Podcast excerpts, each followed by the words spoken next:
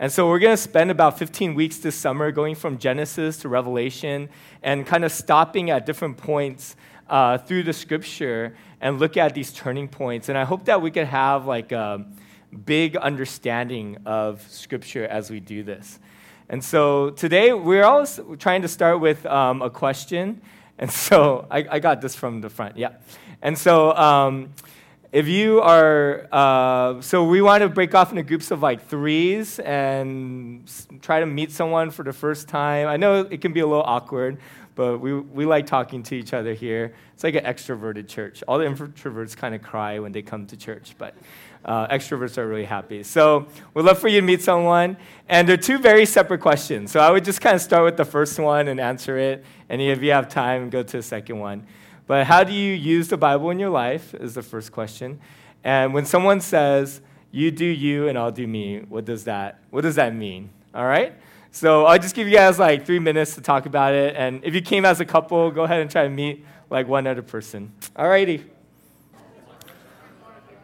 All right. Thanks so much for sharing, everyone. Really appreciate it. Probably just got through your names and intros.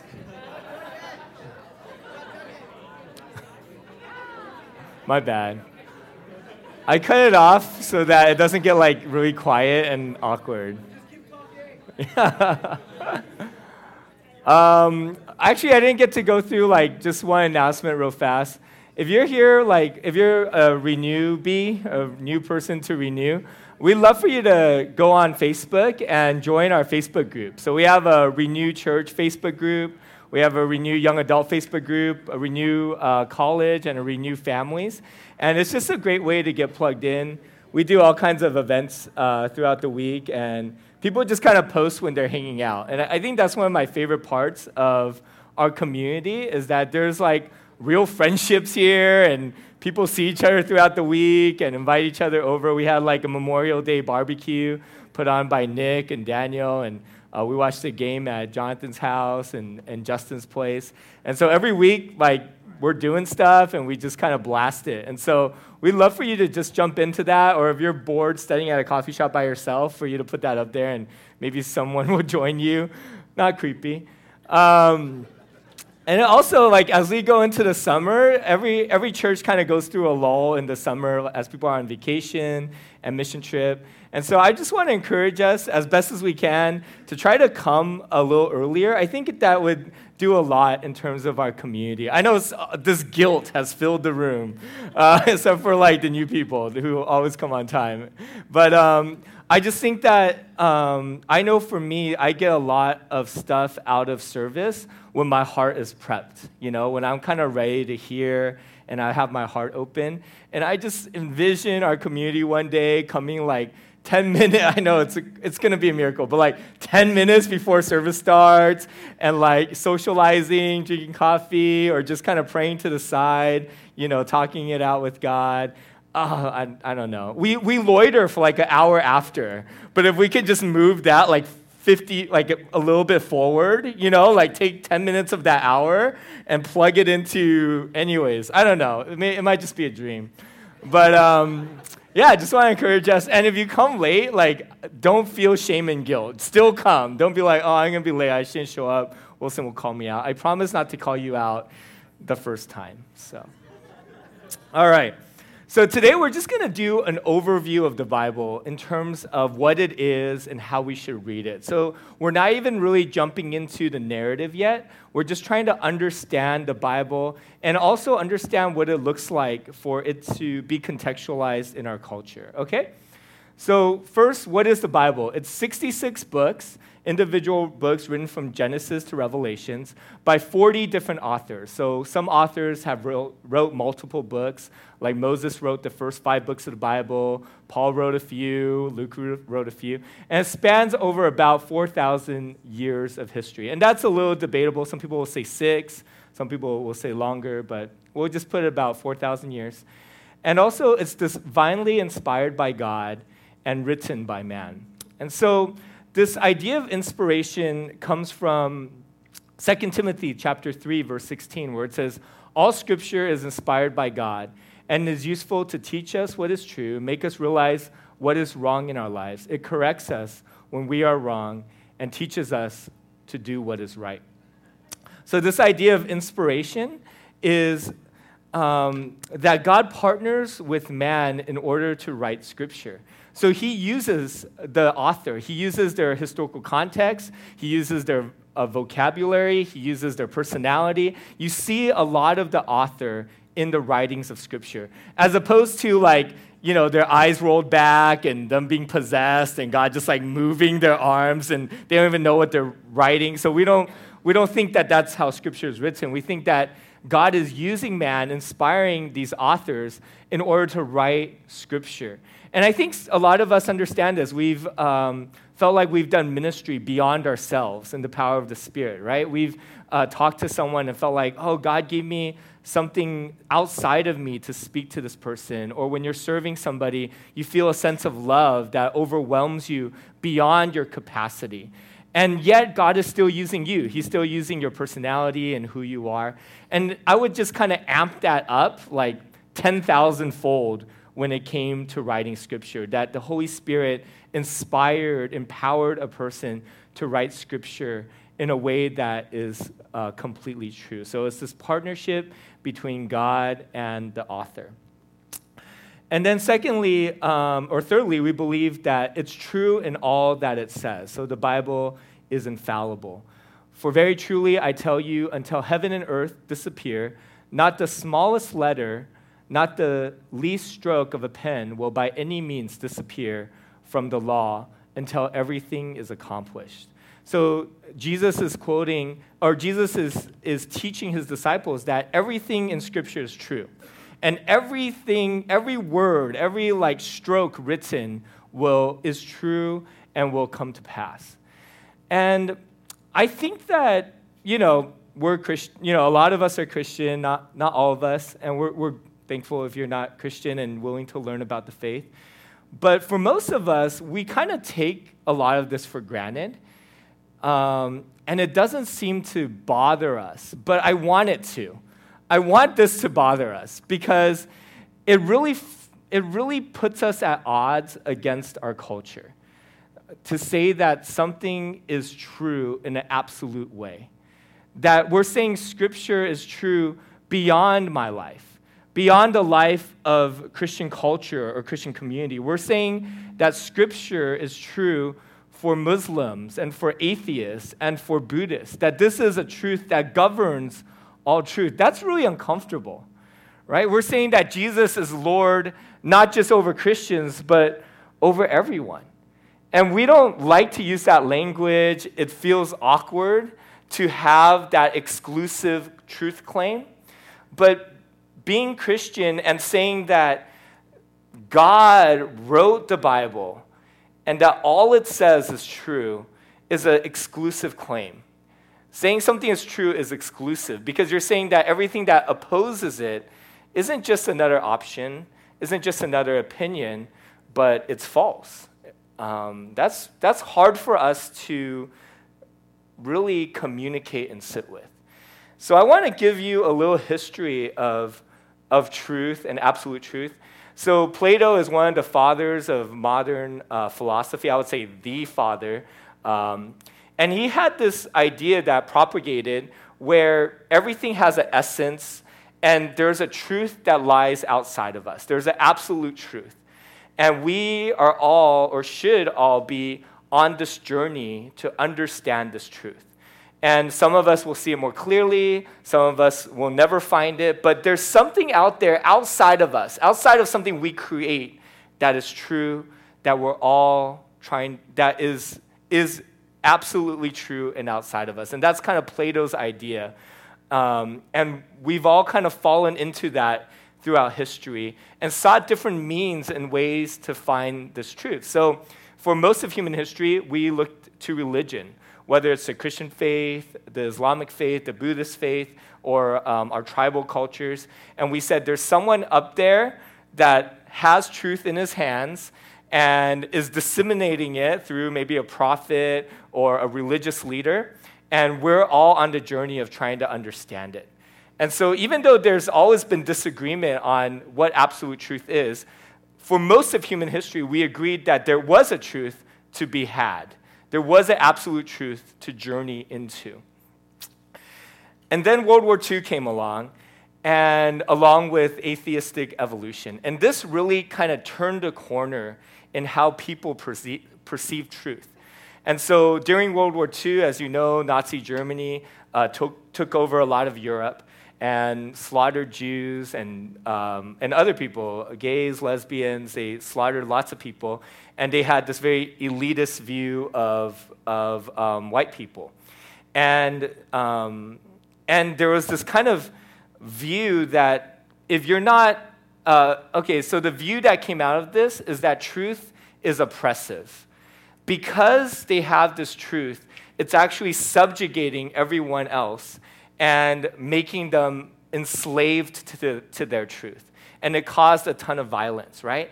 And then that's the same thing with Marxism in uh, Stalin's re- regime and as it spread throughout a lot of Europe and Asia.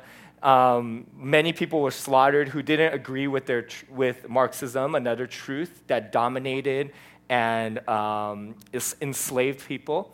And then you have you know, the US fighting communism, kind of representing the truth of a republic, and then lots of people died in those wars as well. So that's what's going on in human history. People seeing the, these leaders or uh, ideologies that say we have the absolute truth, and that then leading to slaughters and wars and concentration camps. And on the other side, you have a greater embrace of atheistic evolution this idea that God doesn't exist. And when you couple the two together, um, you have relativism. So atheistic evolution really lends itself to this postmodern thinking that there's no absolute truth and that your truth is your truth and my truth is my truth. Because in being a atheist means that you know the universe started dark and cold, there was an explosion, but one day it will end dark and cold. And where do you derive ethics or purpose or any type of absolute truth from that? You don't. And secondly, there's no real power. Um, and so, in terms of above humanity. And so, if there's no God, why would I ever let you dictate truth to me?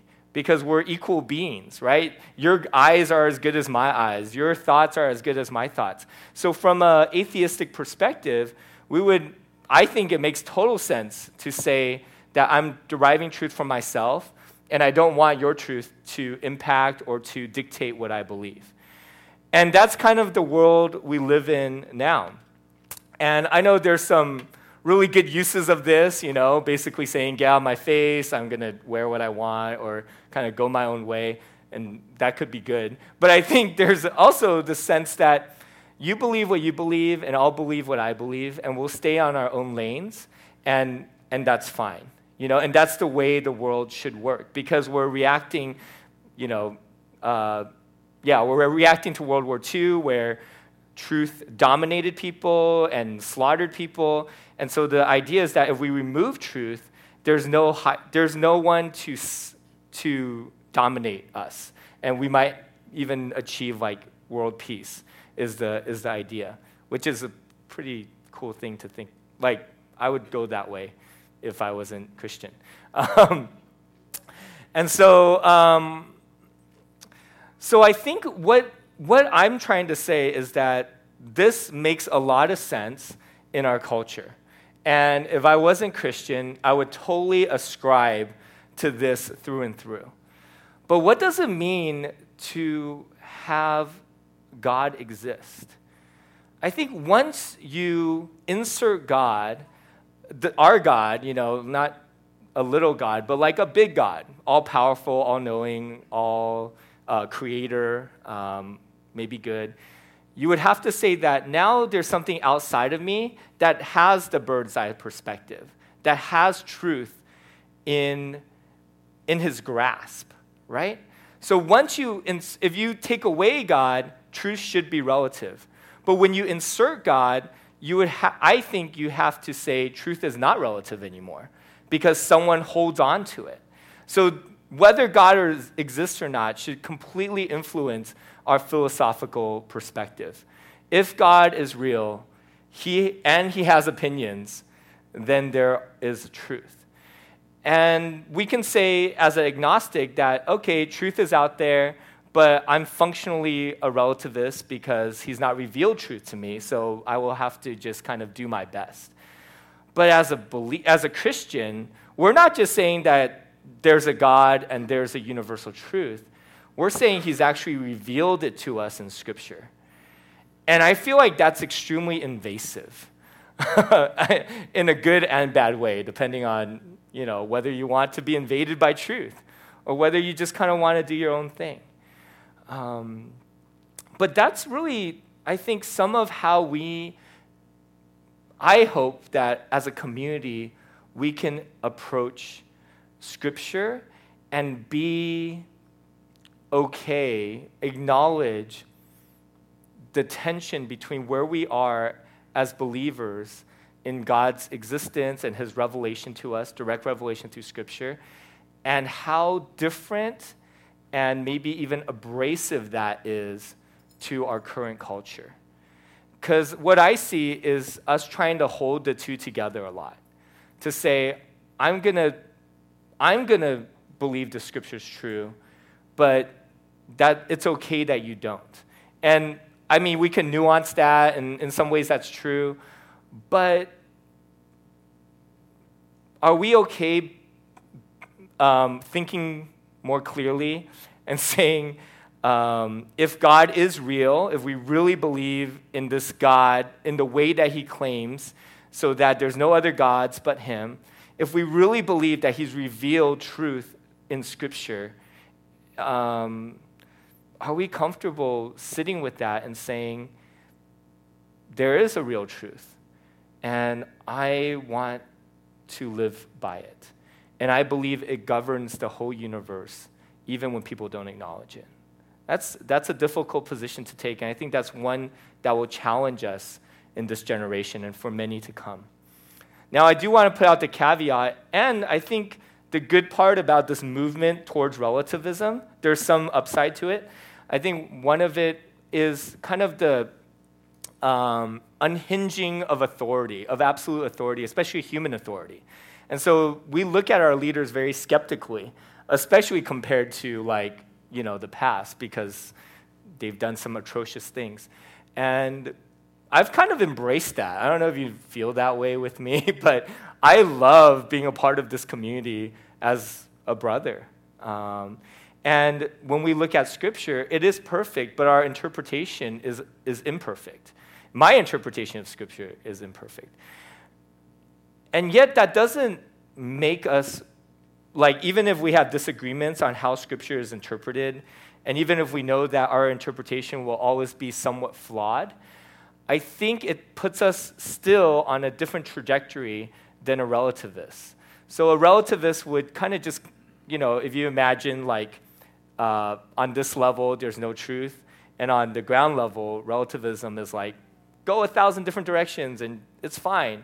And then for the Christian faith, it's like there is truth.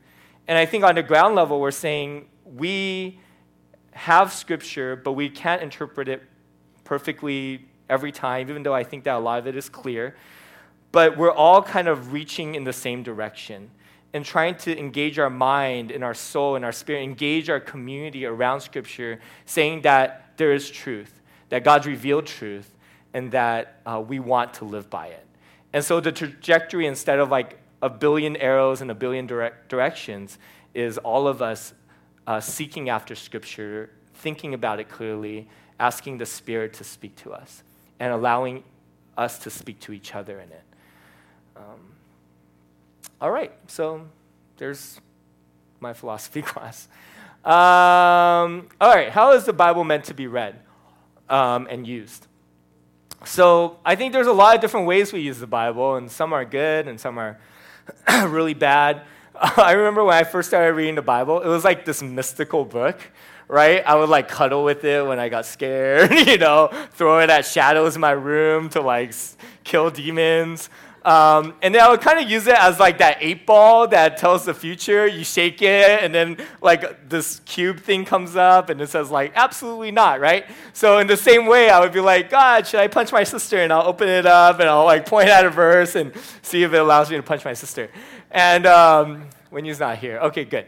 And so, um, and I think we we've probably done that, you know, like uh, know, just kind of throw it open and, and read it. Um, and then another way we can approach the Bible is like Google or a dictionary, where we look at we have a subject in our head. We want to see if we should marry this girl, or uh, whether dating's in the Bible, or how to have a healthy marriage, and we just kind of type it in and see what comes up. Another way we've used the Bible is Hitchhiker's Guide through through the galaxy or through life, right?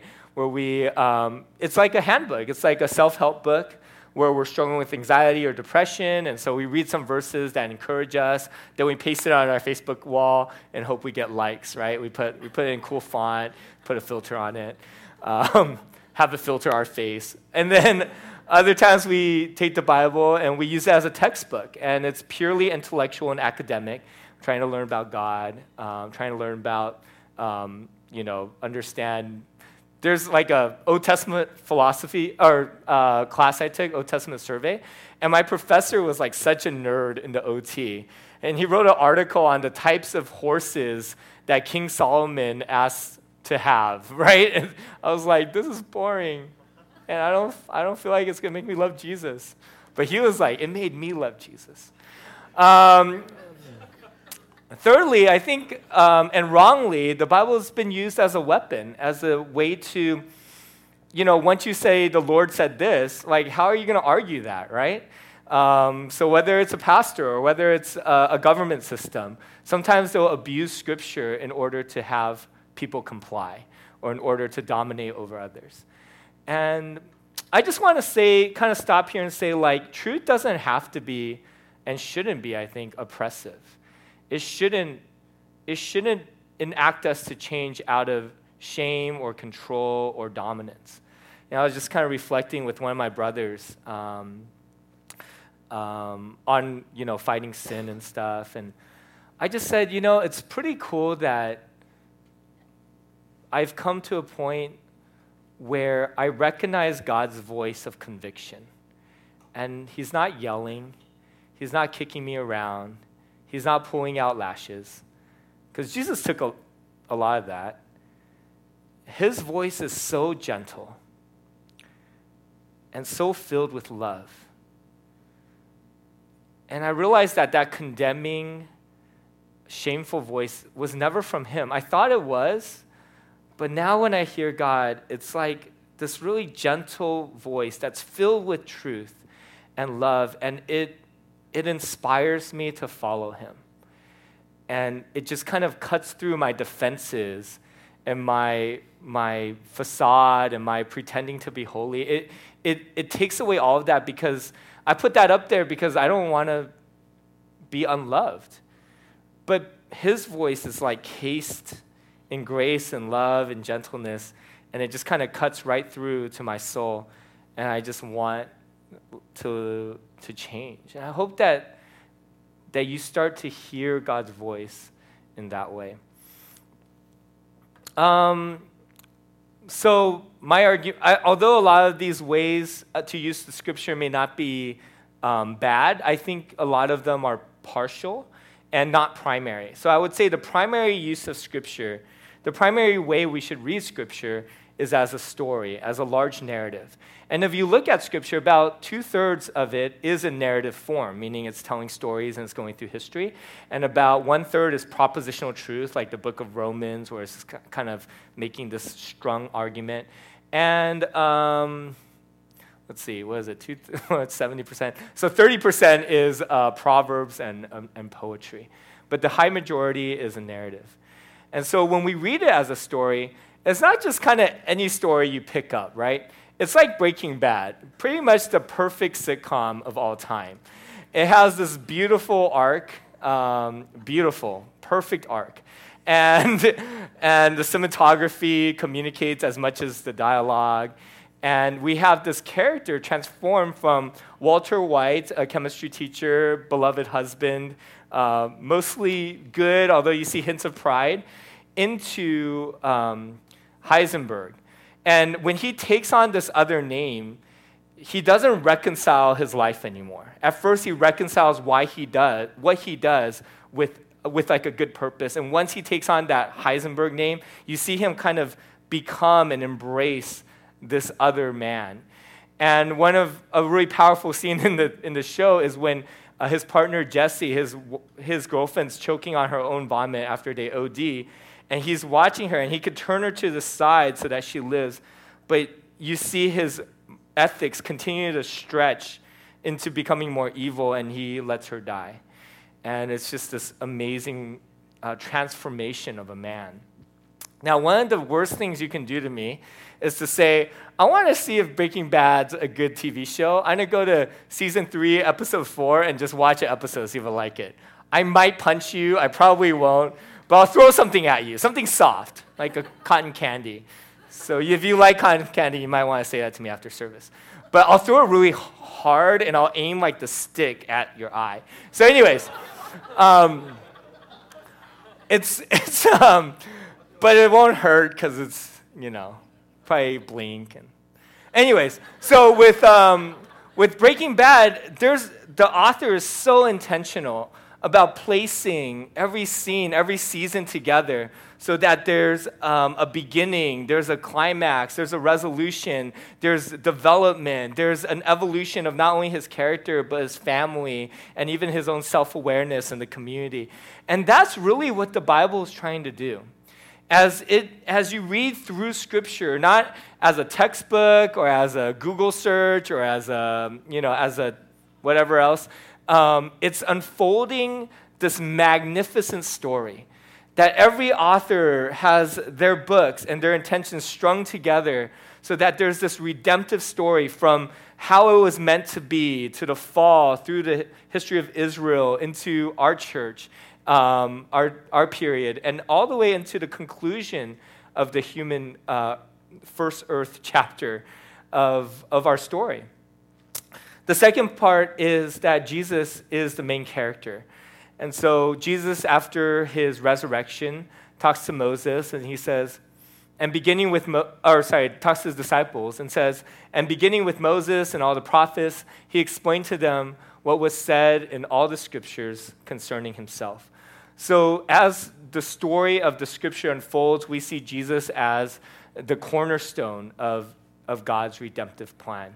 But oftentimes we jump there and we don't kind of understand everything that's going on because we don't understand the full arc of the story. And then lastly, did you hear that over them? I really tried. I like closed my mouth and covered the mic. All right. So the last part is our purpose. Um, um, as we understand this unfolding of God's story, it always, it's always an interaction with us, uh, us as humanity. And in these different chapters and eras, we're all, it's all about worshiping God, but we do that in different ways. We live that purpose out differently. If I was in Eden, I would worship and have a different kind of means to my purpose than if I was a Jew in David's time than if I was a Jew in exile, than if I was a disciple of Jesus, than being here uh, with you at Renew.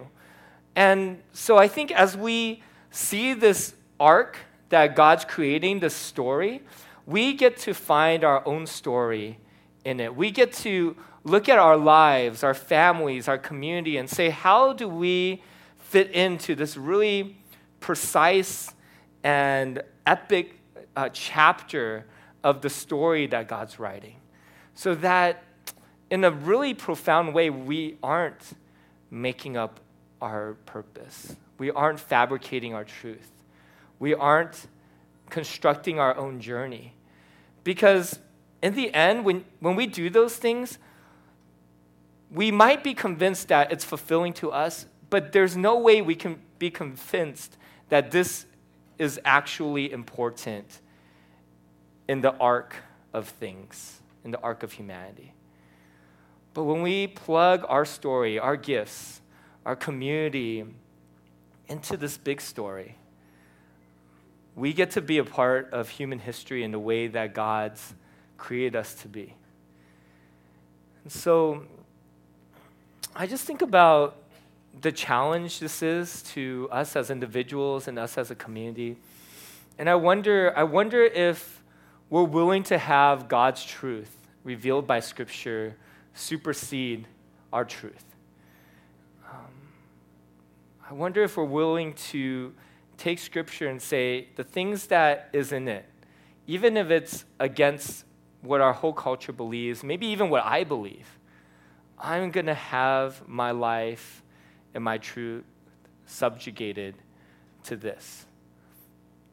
And I also wonder when we look at the, the story we're writing in our lives, the path that we want to take, the vision we have for our future, is it a part of this arc?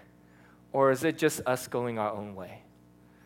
I, I really hope that as a community um, and in my growing family, that our lives and what we do here would matter.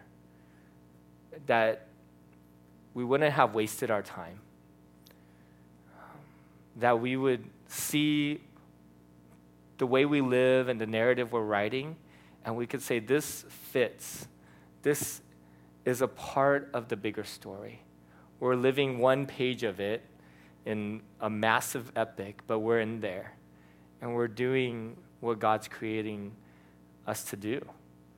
Um, we're living out the purpose He's called us to live.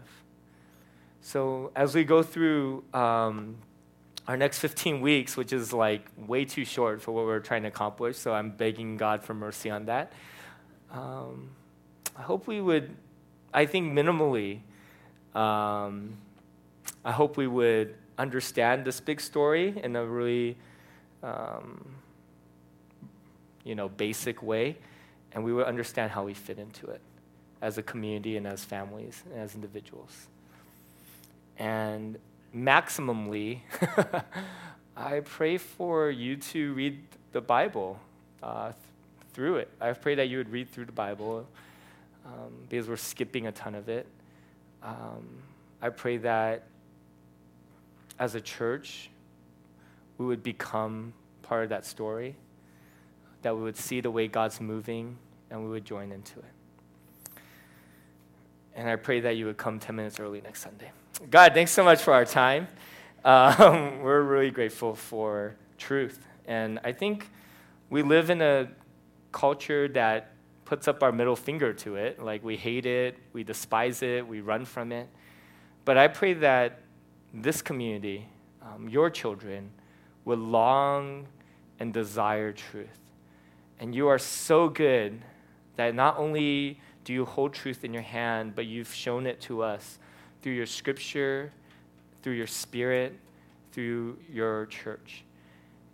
And will we, will we want to live lives that matter because we're living lives um, in your truth and in your story? Um, I just want to encourage us to take time to pray and talk to God about these two questions and be real with Him um, in the ways that you've lived His truth. Just celebrate that with Him in the ways that you've suppressed His truth. Maybe we could confess that. And then after you've prayed and as we go into worship, I would love for us to take communion. Um, Jesus says, I am the way, the truth, and the life. No one comes to the Father but through me. I just think about his place in our story, how he took on humanity, how he broke his body, he shed his blood in this redemptive story. And we just want to partake in that um, inwardly as we ask for forgiveness, but also we want to partake in that outwardly as we live like Jesus did in sacrifice and in love and in truth for others.